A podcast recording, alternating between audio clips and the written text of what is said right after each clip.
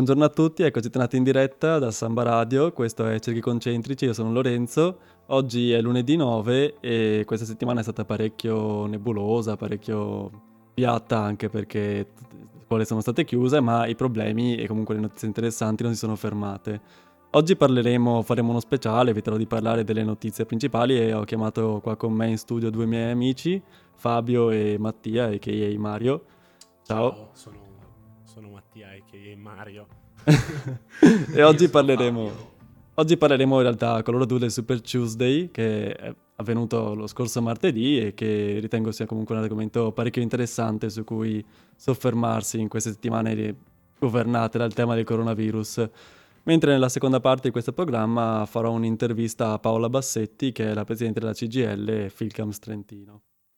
Allora, beh, per cominciare innanzitutto con eh, il tema delle primarie democratiche, le Super Tuesday, introduciamo un attimo che cos'è dunque il... Volevo chiedervi a voi che sapete spiegarlo bene, me l'avete già dimostrato. Che cos'è che... che cosa sono le primarie democratiche e come sono strutturate, partendo dalle basi proprio?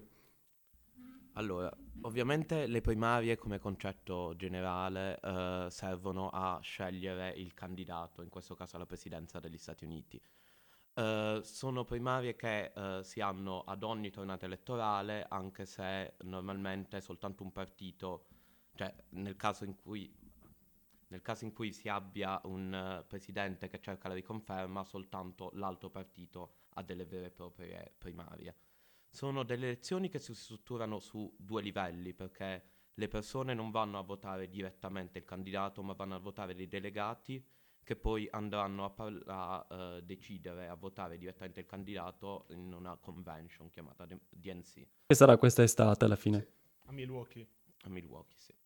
Um, allora, i sistemi delle singole primarie differiscono fra Stato e Stato, ci sono delle regole generali, però uh, diciamo che ogni Stato ha una certa libertà esistono le primarie che sono cosiddette chiuse, quindi soltanto gli iscritti, delle primarie aperte e semiaperte. Senza entrare nei singoli dettagli, un'altra modalità particolarmente importante è il cosiddetto caucus, che è un sistema elettorale quantomeno arcaico, direi, eh, attraverso il quale sostanzialmente eh, una, si struttura su una discussione particolarmente lunga è una giornata in cui semplicemente i sostenitori dei vari candidati si incontrano, provano a discutere delle questioni e provano a convincersi della bontà del loro programma. In modo molto formale, infatti poi queste riunioni avvengono anche nelle palestre, nei teatri delle varie città, nelle varie contee, insomma, sì, in cui si sta tenendo la votazione.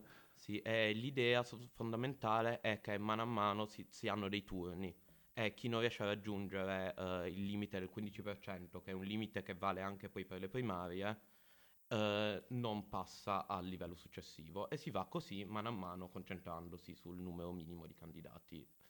Poi esattamente come avviene cambia da Stato a Stato, però fondamentalmente questo è quello che serve sapere. E poi vedremo in un secondo momento, insomma, di un caso specifico, il caso dell'Iowa, un caso, esempio, un, un esempio appunto del, del caucus, come funziona. E come non funziona. Come non funziona forse. e quindi cosa? In realtà i delegati sono 3.979 in tutto e con il Super Tuesday, che appunto è stato la scorsa, la scorsa martedì, se ne è votati in realtà quasi un terzo.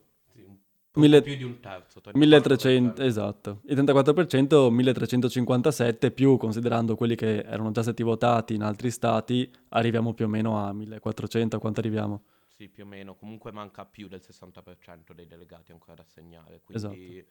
Diciamo che eh, dando un attimo un'idea dei risultati in generale, anche se ovviamente il risultato del Super Tuesday è stato nettamente a favore di Joe Biden, eh, il conteggio eh, dei delegati non è molto differente, cioè si parla di una differenza fra i 40 e gli 80 delegati fra i due candidati, quindi dal punto di vista dei numeri la questione rimane del tutto aperta. Anche se presumo, eh, molto evidente in realtà visti gli endorsements, che um, Bloomberg, um, Pitt e tutta la schiera dei moderatori uh, girerà i suoi, i suoi, delegati a Biden, quindi, quindi bisogna, bisogna anche vedere quello.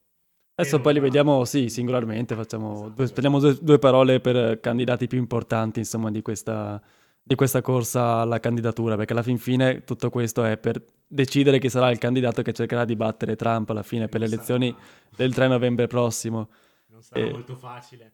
Ma se, se, mi posso permettere un inciso, in realtà per quanto le primarie ehm, del partito eh, che ha il presidente uscente non siano particolarmente significative, Um, c'è da registrare che Trump sta effettivamente portando tantissima gente dalla sua base a votare alle primarie repubblicane, nonostante queste siano sostanzialmente una farsa. È ovvio che eh, Donald Trump verrà ricandidato alla Casa Bianca, ma ripeto, la, la base sta, sta, veramente arrivando alla, al seggio in quantità mai viste prima, veramente mai viste prima e questo è un segnale non tanto di popolarità in generale, ma di una diffusissima popolarità all'interno della sua base che potrebbe non bastargli per vincere la nomination, ma vista la situazione attuale eh, con un partito democratico così spaccato, e adesso andremo a vedere eh, tra i diversi candidati e poi adesso tra Biden e Sanders, potrebbe addirittura essergli sufficiente per garantirgli una nuova nomination, cioè il mantenimento dei voti che aveva già preso nel 2016 e quindi mh, mantenimento di quei voti che eh, passando da Obama a lui, quindi a Trump, gli erano stati fondamentali nella corsa nella vittoria. Allora adesso andiamo a vedere singolarmente i vari, i, princi- i vari principali candidati di queste primarie e abbiamo deciso di partire da quelli che sono ormai già gli esclusi, cioè dalla, da Pete Buttigieg e dalla Klobuchar. Se posso per... Amy Klobuchar è senatrice per il Minnesota, eh, è una, una, senatrice che eh, per lungo tempo ha servito, ha servito, al Senato, particolarmente popolare nel suo stato, adesso non, non ricordo il, um, il grado preciso di popolarità, però è particolarmente gradita eh, ed è scesa in campo per cercare di diventare quello che poi è diventato Joe Biden, ma già si sapeva in realtà, eh, cioè il punto di riferimento eh, all'interno del campo moderato. Lei è l'unica che corre alla destra in questo momento del programma Clinton, eh, che già di per sé non era particolarmente di sinistra per, per impiegare un eufemismo eh, ha puntato molto sul fatto di essere donna, non le è riuscito propriamente col buco, anche perché eh, dall'altra parte c'era la Warren. Curioso il caso dell'endorsement, tra l'altro, se, se volete cercare la storia del New York Times, che per la prima volta nella storia ha fatto un endorsement a due, due candidati diversi, o meglio, due candidate diverse, eh, cioè la Klobuchar e la Warren. Diciamo che il momento in cui veramente si è capito che la Klobuchar non aveva davvero delle possibilità è stato più o meno quando è arrivato, quando è arrivato il Nevada. E ci sono stati due momenti eh, di particolare imbarazzo eh, per la sua campagna. Eh, in primis il fatto che Nevada abbia preso così pochi voti, se non sbaglio ha preso giusto un 4% alla Liberi Uguali per intenderci. e, ehm, Dall'altro lato, eh, la, la Klobuchar ha fatto una brutta gaff eh, su, su, un canale messicano eh, nel quale eh, era stata invitata per parlare dei rapporti USA e Messico e non si ricordava il nome del presidente del Messico, che è piuttosto strano eh, sia in generale che nel contesto particolare di un di un presidente che è stato così tanto sulla cresta dell'onda come, come AMLO, Andrés Manuel eh, sì. López Obrador. E questo è stato un po' indicativo del, della sua, diciamo, del suo declino. E anche lei, quando, quando poco, poco, prima del Super Tuesday, se non sbaglio 3-4 giorni prima, si è ritirata e ha dato il suo endorsement a Biden. Esatto. E poi il secondo grande caduta invece è Pete Buttigieg. Eh, Buttigieg è un personaggio piuttosto singolare, eh, l'unico vero giovane eh, realmente riconoscibile all'interno, all'interno della corsa. Lui da più di 30 anni di stacco a tutti gli altri candidati maschi. Uh, e ha un po' del Renzi, no? Ha un po' della retorica del primo Renzi. È una retorica molto proiettata verso il futuro. Uh, questa idea del andiamo tutti insieme verso questo nuovo e migliore futuro, non guardiamo al passato. Uh, poi il fatto che fosse giovane, come ho detto, e che venga dall'esperienza di sindaco, eh, quindi lui viene da, dall'amministrazione di una realtà locale che è quella di South Bend in, in Indiana, la quarta città dell'Indiana. Eh, um, qua ci ritorneremo dopo perché non è stata un'amministrazione del tutto cristallina e positiva. E soprattutto è omosessuale, dichiaratamente omosessuale. Um, questo è stato un motivo di particolare attenzione, specie per il fatto che farsi eleggere come sindaco di una cittadina indiana ed essere omosessuale non è esattamente la cosa più facile del mondo. Mm, il suo programma è molto, come ho detto, alla, alla Renzi, no? Uh, quindi come, come, retorica siamo lì. Uh, lui poi è un veterano, è un ex membro dell'esercito americano, quindi ha dato molta attenzione anche a quel, a quel particolare lato del, delle, delle, sue policies. Esatto. Comunque, poi passando agli altri due candidati che si sono in realtà ritirati da, da poco, che sono la Warren e Bloom, Mike Bloomberg. Eh. no, allora, Mike Bloomberg, eh, se non lo co- conosceste, è stato il sindaco di New York per tre mandati consecutivi. Con i repubblicani. Con i repubblicani. Eh, prima era un indipendente, poi quando si è candidato eh, si è iscritto al Partito Repubblicano.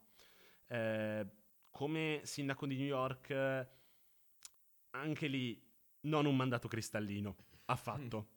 Mm. infatti De Blasio, prendete questa affermazione con le pinze, è uno relativamente di sinistra rispetto a, al campo democratico in generale. Non un compagno al sapugno così, però mh, mm, le minoranze lo supportano sicuramente di più di quanto supportassero Bloomberg. Perché Bloomberg alla fine del suo mandato risultava così impopolare? Perché um, ha subito molte critiche a causa di questa sua, sua policy che si chiama Stop and Frisk lo stop and frisk prevede che se eh, il, l'agente di polizia, il pubblico ufficiale, ha un motivo di ritenerti sospetto, sì. può fermarti e perquisirti, come quando vuole. Batterti sul muro in realtà Batterti e poi... sul muro e poi prenderti a botte. per quelli che sono i metodi della polizia americana, ora non, non, ci, non ci, giriamo attorno.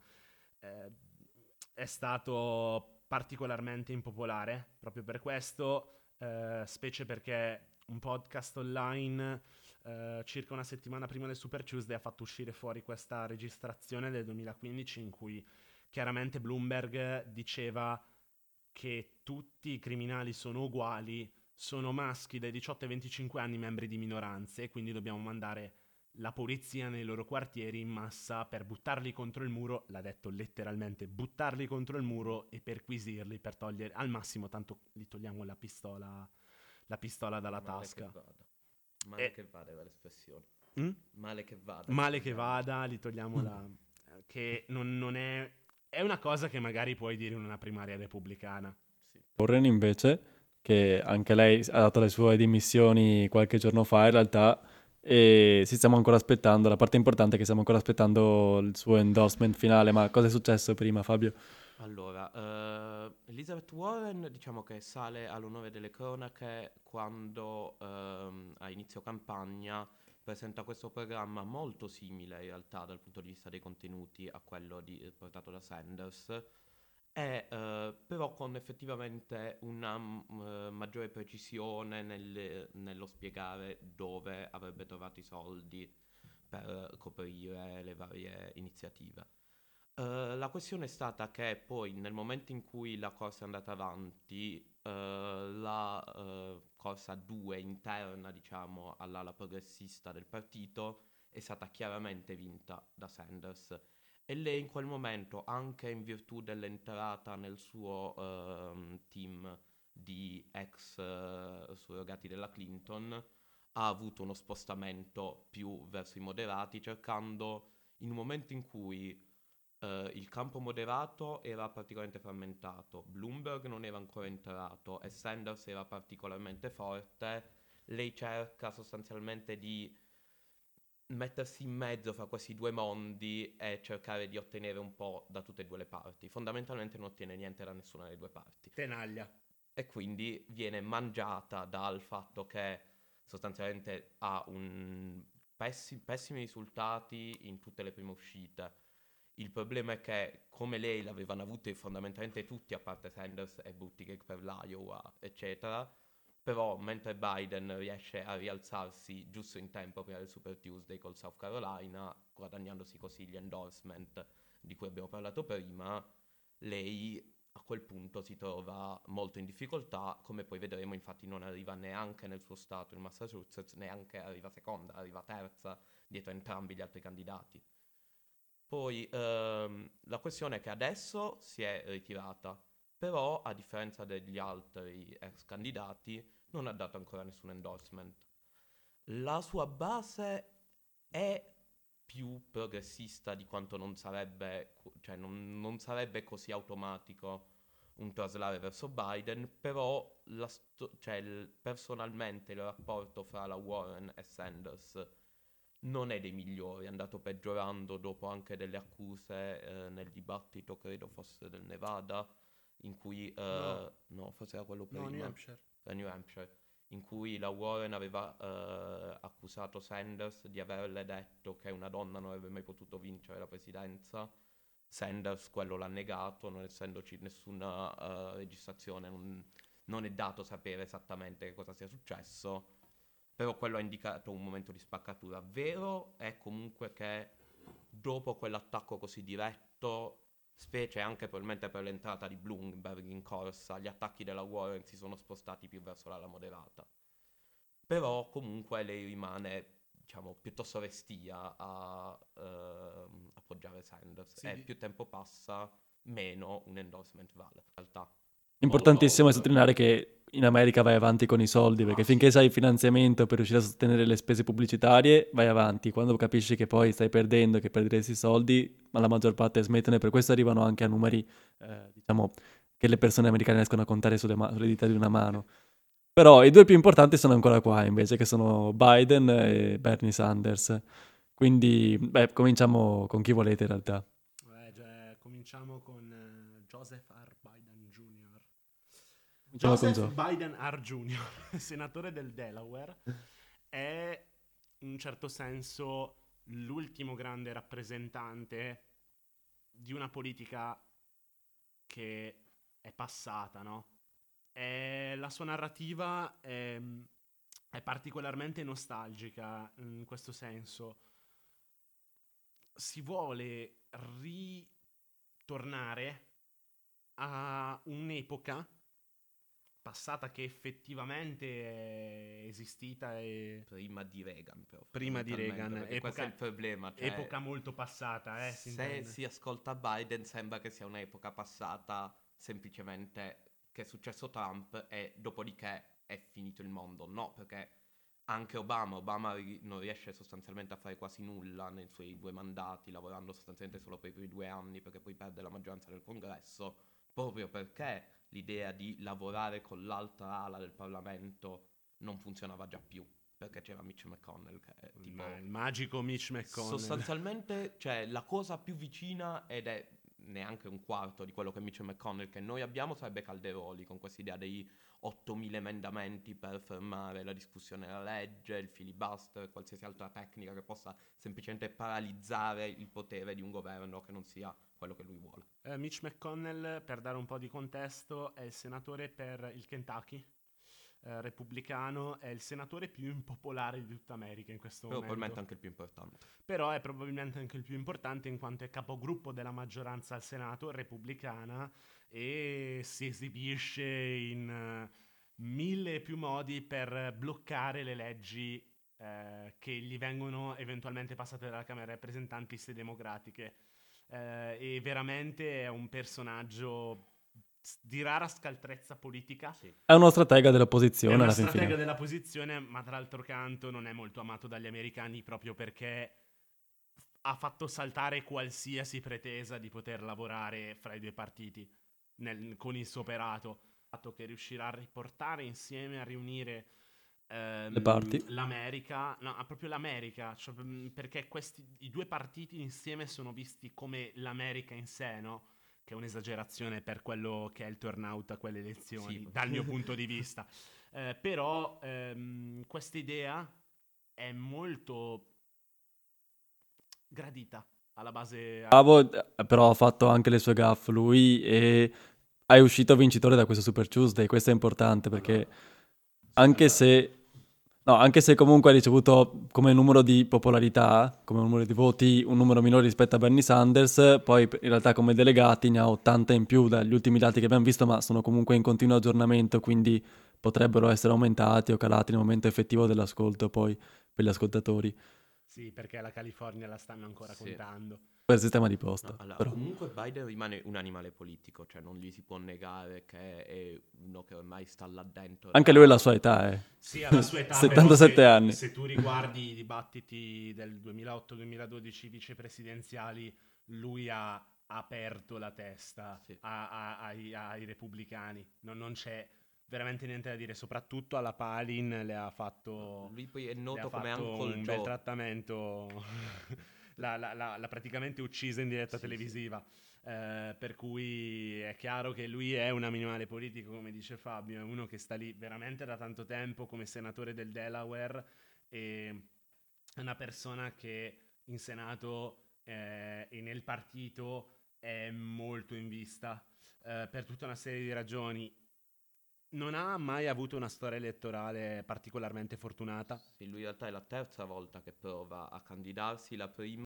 Altra questione fondamentale da eh, tenere conto di Biden è la sua grande forza nelle minoranze, in particolare per gli afroamericani.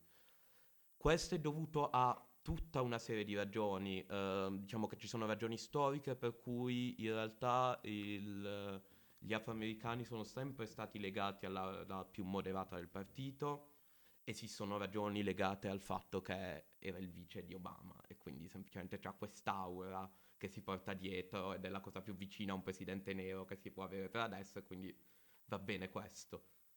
E Mentre questa è una debolezza di Sanders, perché Sanders appunto alla fine lui viene comunque dal profondo nord bianco ed è ritenuto a torto ragione comunque abbastanza più distante rispetto a questo, mentre invece eh, eh, Biden avendo lavorato per anni anche con i Clinton dove, che hanno come base elettorale il sud, cioè ci sono tutta una serie di collegamenti de- eh, che ha e di conoscenze che ha che gli fruttano un grande vantaggio in questo. Ed è quello che è stato decisivo per la vittoria in tanti degli stati del eh, Super Tuesday.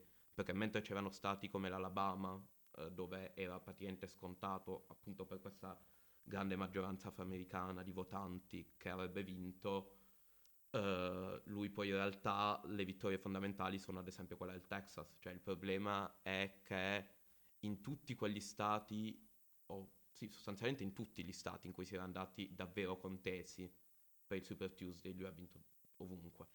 Beh, ha vinto su 8 su, su 14, quindi comunque erano tanti. Non erano, diciamo, perché la California era scontato che la vincesse Sanders, cioè non c'erano dubbi Lo particolari. stesso vale per il Colorado, Sì, lo Colorado e lo Utah anche abbastanza. sì, anche lo Utah e vabbè il Vermont. Vabbè, il Vermont so 14, 17, quanti sono i delegati? non, non conta conta niente. particolarmente, però è il suo stato di casa, diciamo. Perché poi ricordiamo importanti relativi a questi piccoli stati come l'Iowa, che in realtà, facendo questa piccola digressione, adesso magari possiamo parlarne un attimo, che pur essendo così piccoli sono molto importanti, l'Iowa in particolare, perché pur avendo un sistema di voto che è strano, come abbiamo detto prima, che è il caucus, comunque dà la prima vera e propria impressione su chi è un vincitore, chi sta vincendo, chi comincia a vincere, perché è il primo stato in cui si, le, si tengono le elezioni e dovrebbero arrivare i risultati.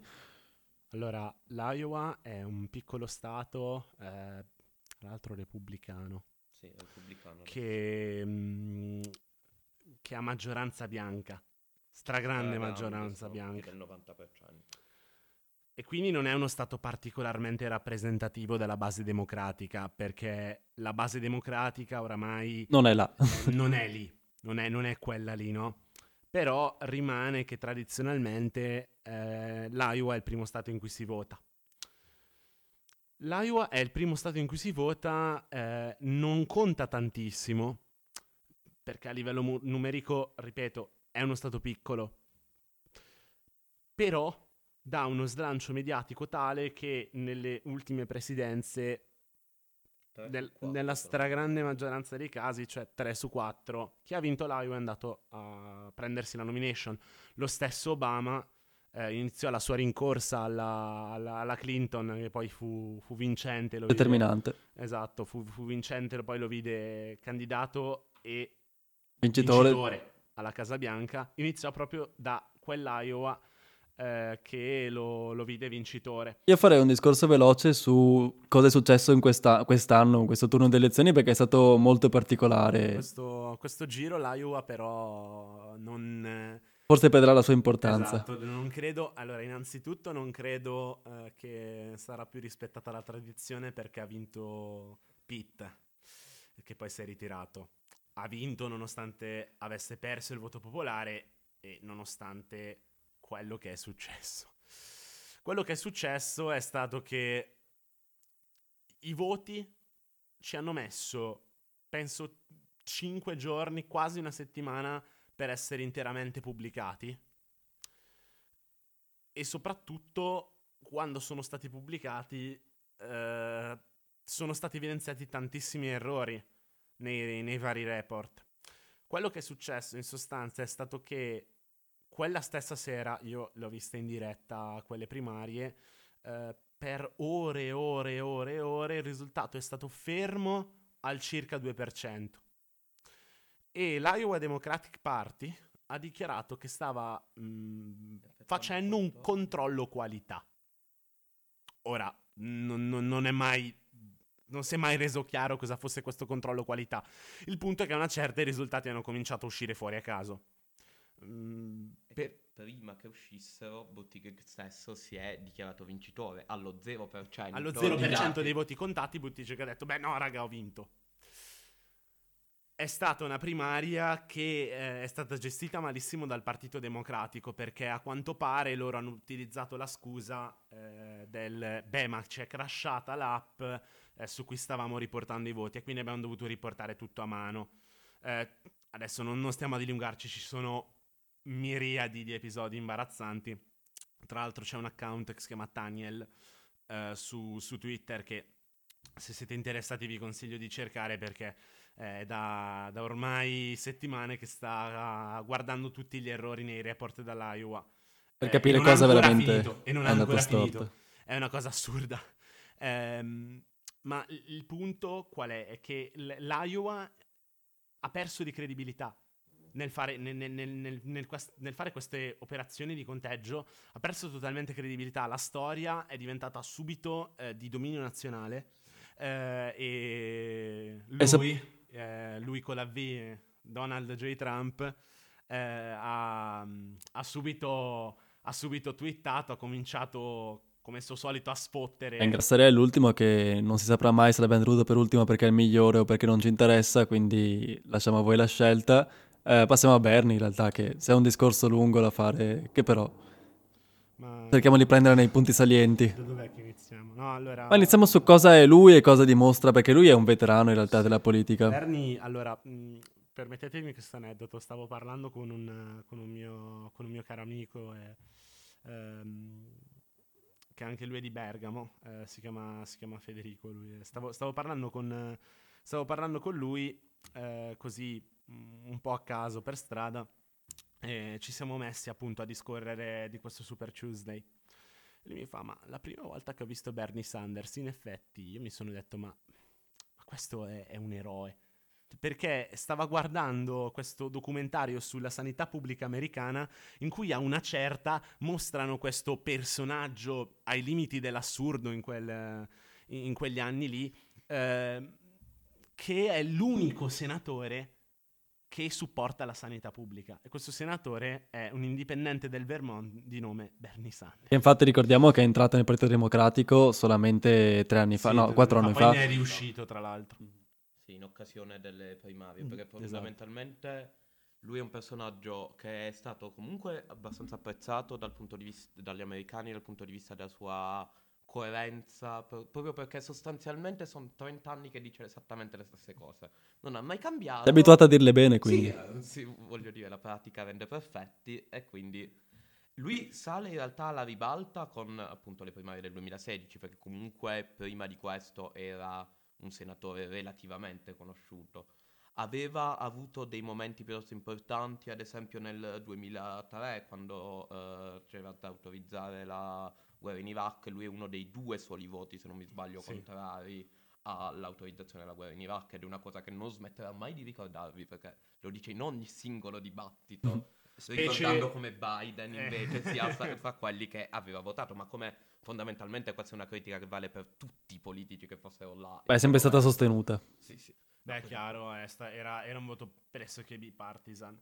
Però alla fin fine anche la parte importante che- di quello che si può leggere anche negli articoli è che quello che le- i quotidiani notano in lui è che non sta creando solamente un, diciamo, un candidato politico, ma un vero e proprio movimento. Bernie finora è stato non attaccato troppo fortemente Biden, anzi ci sono scene di abbracci, cioè Biden che va ad abbracciare Sanders sul palco. Attualmente ci sono un po' guardati a distanza perché loro comunque erano i due favoriti dall'inizio alla fine, cioè Biden Hanno era pensato stato prima fino... a far fuori gli Sì, altri. fondamentalmente sì, cioè Biden fino a dicembre era dato come il favoritissimo. Poi sale Sanders, lui ha quei brutti risultati, però poi lui torna semplicemente dove ci si aspettava che lui fosse, cioè se, mi- se avessimo dovuto fare una previsione a- prima che cominciassero questi dibattiti queste, eh, queste primarie, anzi probabilmente potrebbe aver ottenuto un risultato peggiore di quanto ci si sarebbe potuti aspettare. Però appunto il dibattito sarà un momento fondamentale perché come dicevamo Biden è un animale politico, è una persona carismatica e capace di parlare in pubblico, ma Ha meno ideali. no, è anche perso colpi. Sì. Più di quanto non li abbia persi Sanders, anche se l'età è più o meno la stessa. Eh, però 79 anni, Bernie. sì, è semplicemente una... cioè, non è che non sia lucido in generale, però ogni tanto tende ad avere un passaggio a vuoto.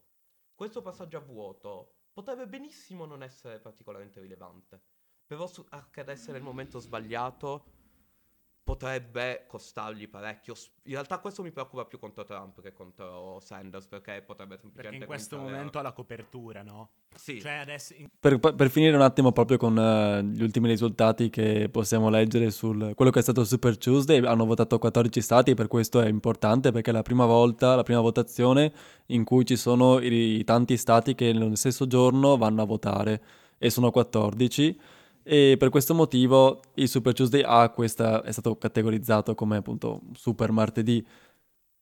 Allora, non ci si aspettava un'affermazione così, così schiacciante di Biden.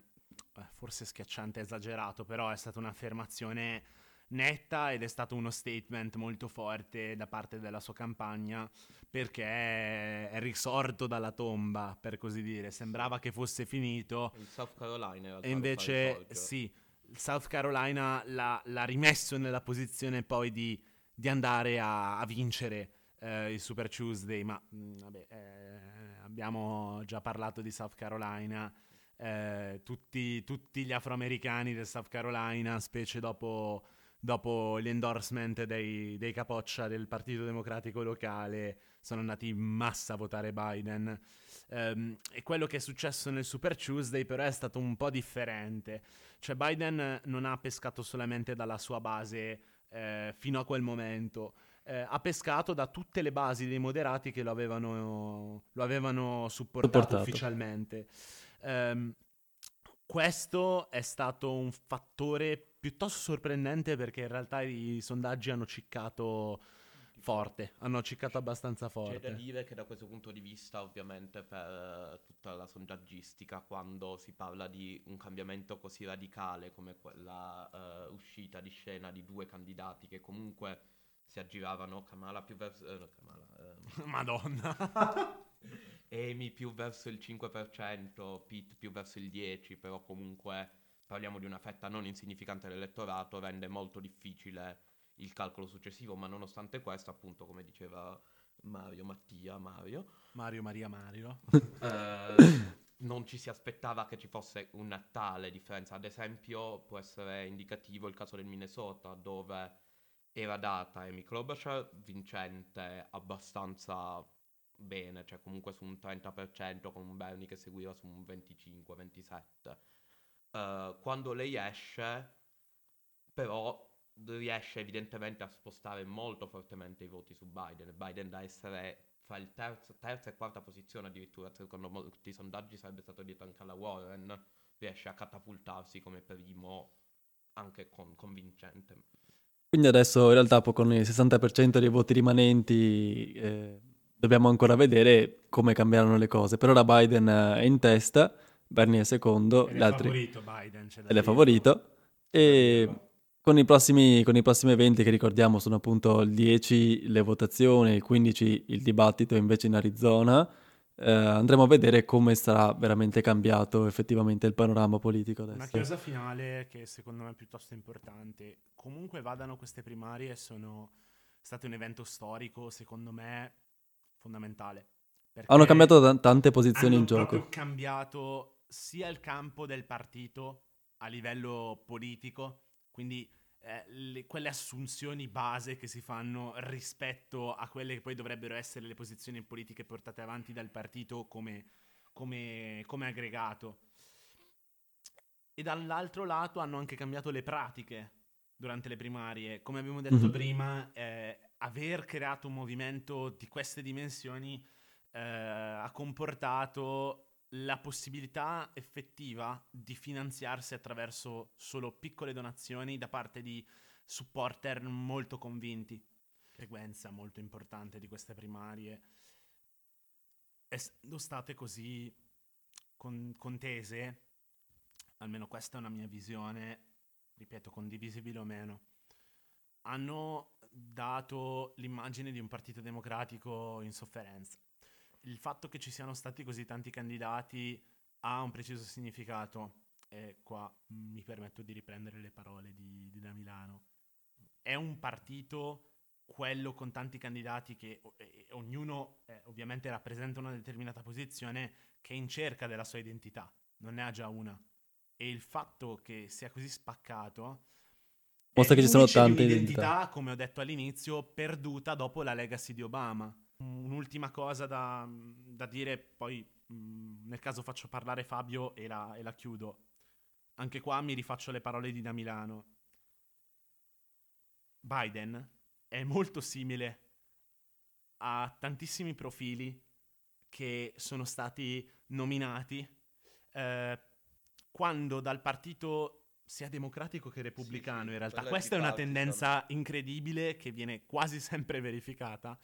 Quando si cerca di scalzare un presidente, si nominano quei personaggi che sono dei personaggi solidi del partito, mm, di, appa- di apparato, per dire moderati e perdenti. Cioè, Biden, eh, per quanto abbiamo detto prima, sia un candidato che ha una solida storia all'interno del partito, non ha mai scaldato il cuore degli elettori. E tra l'altro la, la, dinamica degli endorsement che gli sono fat- stati fatti um, intorno poi nel, nelle scorse settimane richiama molto la dinamica degli endorsements che furono fatti a uh, Kerry nel 2004. Kerry doveva in teoria essere quel candidato fascinoso, sorridente, moderato. Oh, Romney eh, contro Obama. Mm? Romney. Come Romney contro Obama eh, che avrebbe riportato quella base che era andata a votare George Bush eh, all'ovile. Cioè, sconfiggere, ah, ora, sconfiggere George Bush nel, nel 2004, parliamo di George Bush figlio, non, non era questa grandissima impresa, specie vista la gestione della, della, della guerra in Afghanistan e della guerra, e della guerra in Iraq. Sì, che rimane un altro piccolo fattore storico è anche la questione che è effettivamente molto raro nella storia degli Stati Uniti che un presidente non venga rieletto al secondo mandato. Cioè, l'ultimo che ci è riuscito è stato Bush padre. Mm. Però eh, Clinton eh, chiaramente eh, era di tutta un'altra caratura. Ai tempi era un candidato era un candidato Giovane, diverso, giovane, ave- carismatico. Poi, chiaro, è stato anche aiutato dal, dal terzo fattore in campo. Se no, con ogni probabilità, George Bush padre sarebbe stato eletto anche vista poi il fatto che si usciva da otto anni di Reagan quando lui era stato eletto per la prima volta, che chiaramente la legacy di Reagan è, è stata pazzesca eh, per, il partito, per il partito repubblicano. Staremo a vedere, eh, staremo a vedere sicuramente chi ci guadagna di più è, da tutte queste dinamiche è Donald Trump. E dal mio punto di vista molto probabilmente sarà rinominato alla Casa Bianca se, se le cose dovessero continuare ad andare così. Perché l'idea del Partito Repubblicano è solida. L'idea del Partito Democratico Si sta formando adesso, Si si, sta sta, formando. formando. Però noi adesso, dopo questo, di questa digressione storica, insomma, che vi lasciamo, così vi regaliamo, eh, ci auguriamo che comunque riesca a formarsi questa identità democratica, che riesca ad arrivare, insomma, ad un candidato preciso e su cui tutti quanti alla fine riescano ad essere concordi. Io ringrazio comunque Fabio e Mario Maria Mario per, per la Grazie, partecipazione, grazie. veramente, grazie ragazzi. E dopo la pausa invece ritorniamo con Paola Bassetti, presidente della Filcams CGL. Pronto, buongiorno, eccoci qua Buongiorno. ritornati con eh, la segretaria generale della Federazione Italiana Lavoratori Commercio, Turismo e Servizi, la Filcams eh, della CGL, e Paola Bassetti. Buongiorno e ben ritrovati. Buongiorno. Buongiorno. E sì, volevo innanzitutto fare, diciamo, una prima, presen- una prima introduzione su quello che è il nuovo progetto del, um, del, um, eh, eh, sì, del Fondo di Solidarietà Trentino che è stato attivato e a cui anche la CGL e Filcams ha partecipato ai tavoli di riunione, giusto? Sì, allora il fondo per la precisione c'era già, nel senso che è stato Sì, sì, sì. costituito nel 2016.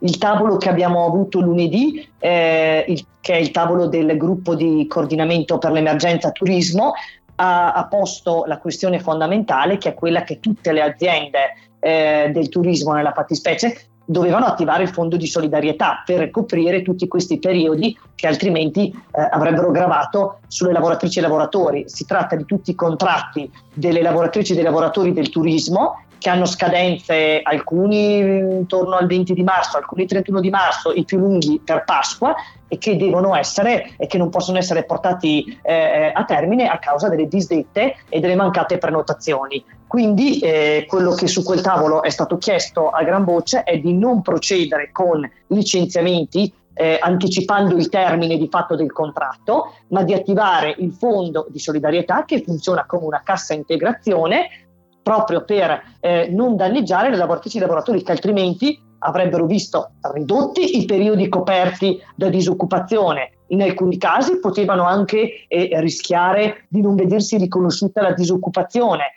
in casi di chiusura del contratto non conformi alla normativa. Quindi il fondo dal 2016 ha accantonato 14 milioni di euro che sono versamenti dei lavoratori e delle aziende, non sono soldi della provincia come erroneamente eh, era, era, si era, si era eh, letto sui giornali Certo, e quindi importante. è giusto, è giusto sì, perché la provincia eh, tardivamente, però insomma su nostra sollecitazione è intervenuta eh, e, e ha fatto quasi passare il, il- il messaggio che si tratta di soldi della provincia. Assolutamente no, sono soldi che hanno versato lavoratrici e lavoratori del commercio, del turismo, dei servizi, degli impianti a fune che sono i se- delle agenzie di viaggio, che sono i settori principali co- che, che confluiscono nel fondo di solidarietà e che fortunatamente oggi sono a disposizione.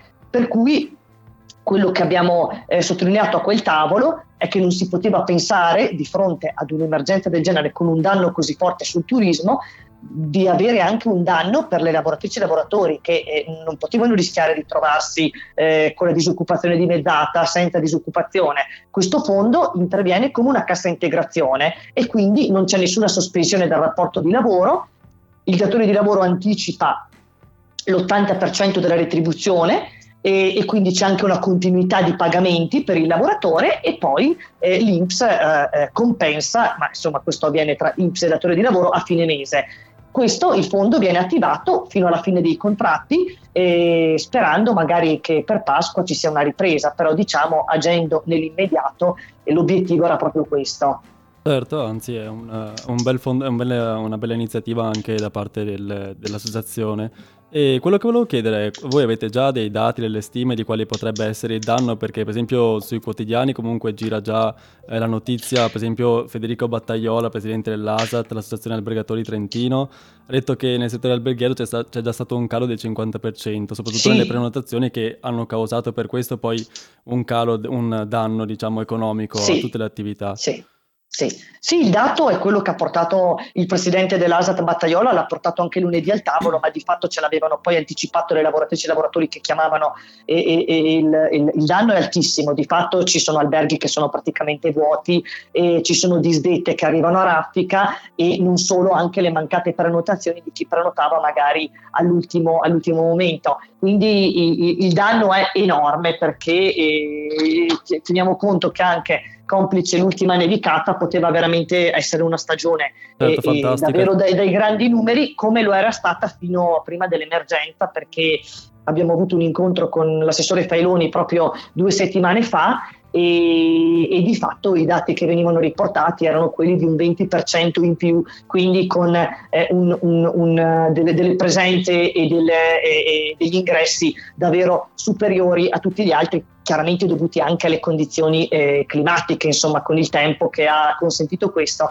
Eh, questa battuta d'arresto è chiaro che eh, preoccupa perché poteva essere una stagione eh, da numeri importantissimi. Teniamo conto che a quel tavolo due settimane fa, e lo risottolineo, siamo andati per firmare un protocollo che di fatto impegnava le associazioni datoriali, gli albergatori ad iniziare con noi la trattativa per un contratto provinciale per i lavoratori del turismo che rispetto ad altre realtà turistiche qui hanno solo la paga sindacale e quindi hanno retribuzioni basse e, e riteniamo che la qualità dell'offerta turistica passi soprattutto anche dalla qualità del lavoro e quindi adesso vedremo di riprendere anche questo, questo tema superata questa emergenza. Certo, e giusto per sviare un secondo, ma in realtà sempre rimanendo in tema, uh, chi è che ha collaborato all'interno di questo tavolo per lo sviluppo di questa, per l'applicazione in realtà di questa misura, insieme a voi ovviamente?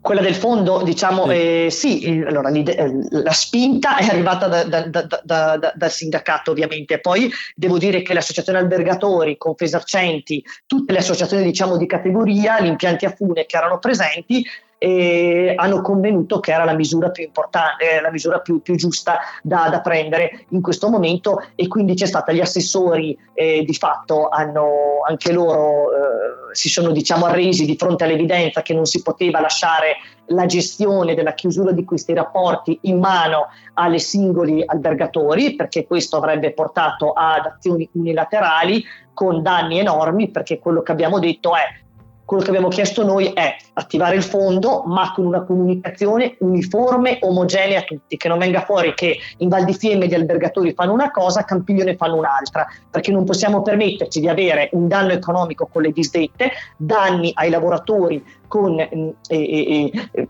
chiusure illegittime e quindi con aperture anche di contenziosi e avvertenze. Bisogna dire che a quel tavolo c'è stata tra noi sindacati e le associazioni datoriali una visione comune, una linea d'azione condivisa comune di fronte alla quale gli assessori hanno, non hanno potuto fare altro che prendere atto, tant'è che abbiamo poi eh, partecipato tutti insieme alla stesura di un documento tecnico, una sorta di vademecum da inviare a tutti i consulenti, a tutti gli albergatori per dire dovete fare così. Questo è il percorso da seguire, proprio perché si vuole mm, sì, si vuole limitare al minimo le, si vogliono limitare al le azioni unilaterali dei singoli che decidono no vabbè io lo licenzio e, e, e non mi importa di quelle che saranno le conseguenze Infatti, Quando... un problema che... Scusi, non volevo interromperla. Sì. No, no, prego, prego. No, una, una, questione che è venuta in mente, infatti, che anche i quotidiani so, uh, sofferma, si soffermavano, era il fatto di riuscire a, a, a, inter- a, fare intervenire tutti quanti gli albergatori e, insomma, i titolari di imprese nel terziario per poter attivarsi e per poter attivare questo uh, fondo di solidarietà. Sì. Sì. sì, infatti diciamo che gli albergatori, da questo punto di vista, l'associazione albergatori che è presente al tavolo era perfettamente in linea con noi eh, proprio perché li abbiamo avvisati. Chi segue a, strade diverse dal fondo andrà incontro a, un conte- incontro a un contenzioso perché noi impugneremo la risoluzione anticipata del contratto e avvieremo un'avvertenza.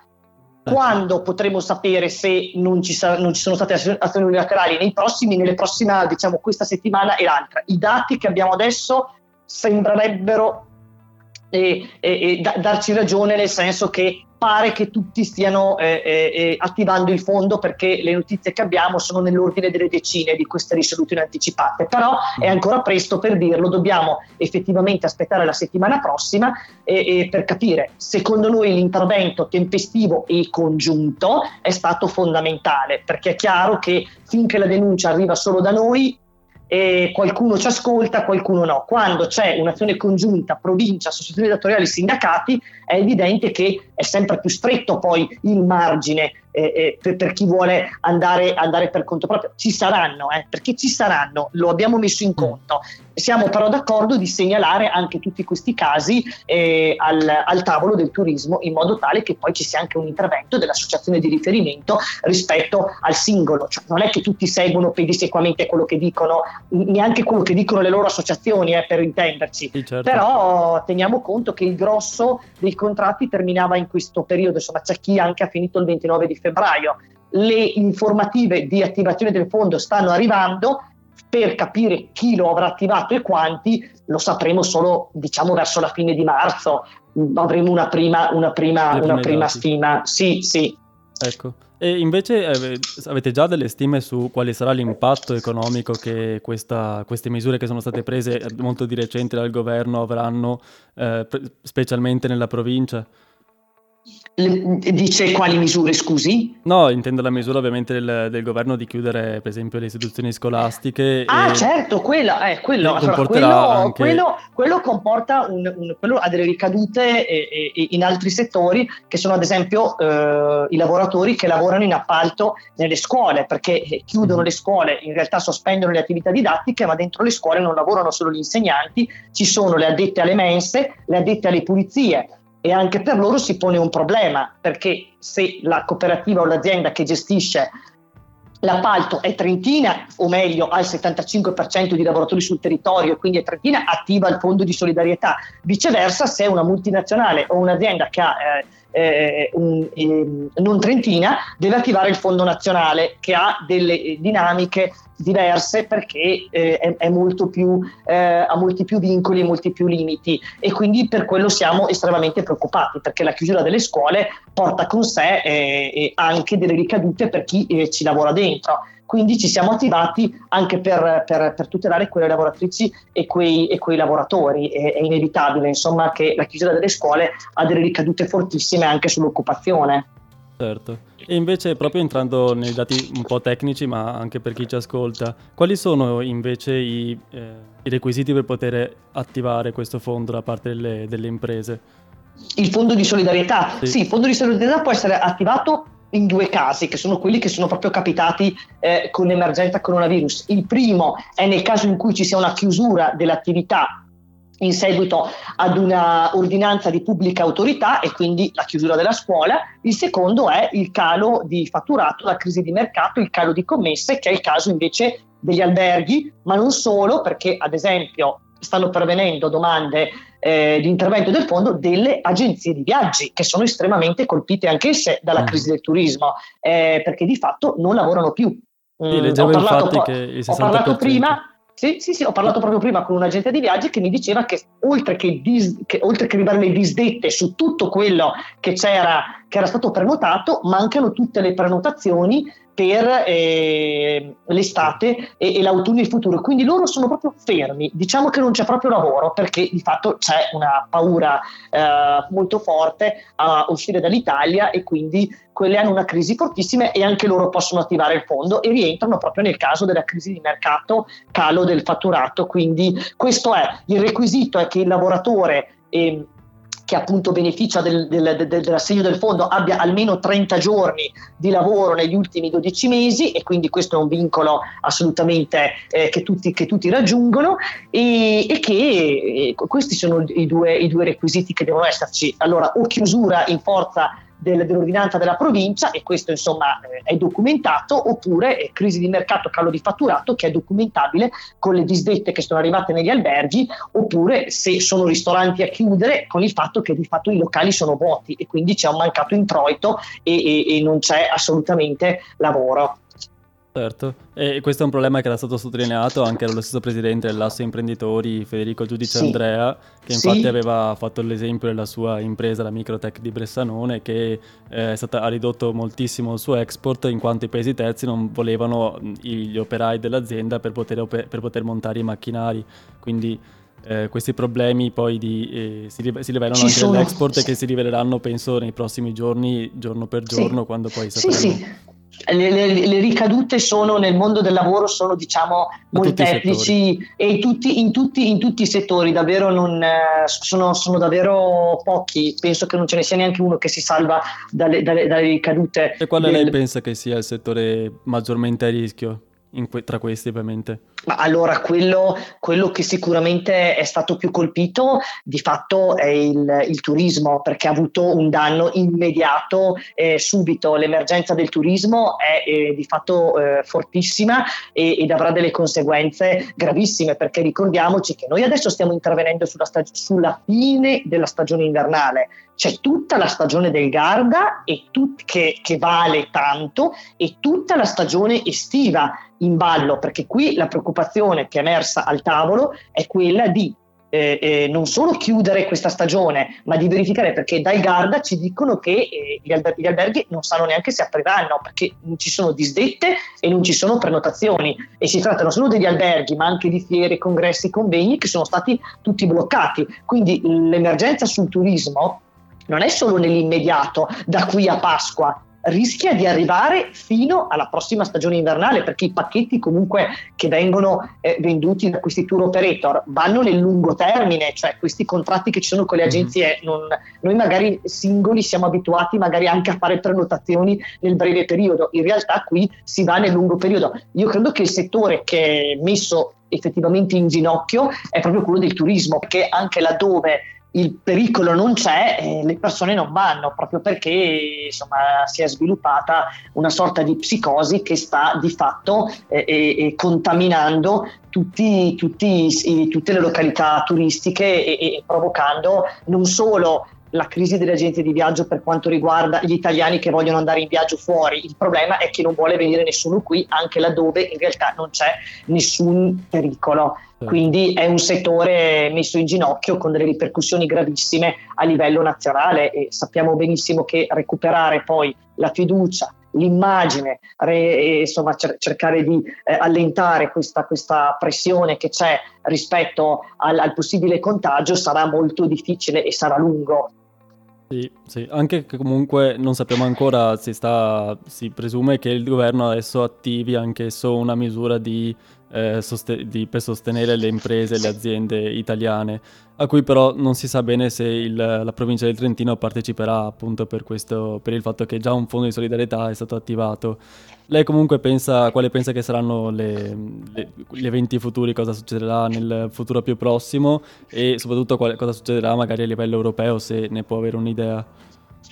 Il fatto che il, l'emergenza coronavirus adesso riguardi tutta Europa e non più solo l'Italia farà sì che ci sarà un intervento, perché fino a qualche giorno fa eh, sembrava riguardasse solo il nostro paese ed eravamo piuttosto abbandonati al nostro destino, ora l'emergenza ormai non è solo europea, di fatto è mondiale e mm-hmm. questo fa, fa sì che debba esserci un intervento eh, eh, europeo anche uh, per il sostegno a, all'Italia. Il fondo di solidarietà sì, copre questo problema, ma copre nell'immediato. Qui ci certo. vuole una politica uh, che guardi, un intervento che guardi al futuro e quindi servirà certo un'azione congiunta con il governo nazionale perché eh, ci vorrà un intervento proprio che guardi, come ho detto prima, non a Pasqua, bisogna guardare eh, in avanti per, per un anno. Quindi sapere cosa succederà rispetto alla ripresa è difficile da dire perché purtroppo sono, eh, pesa anche molto il fatto che sono altalenanti le misure che vengono prese. Prima si aprono le scuole e quindi c'era stata una ripresa, poi si richiudono, quindi mm-hmm.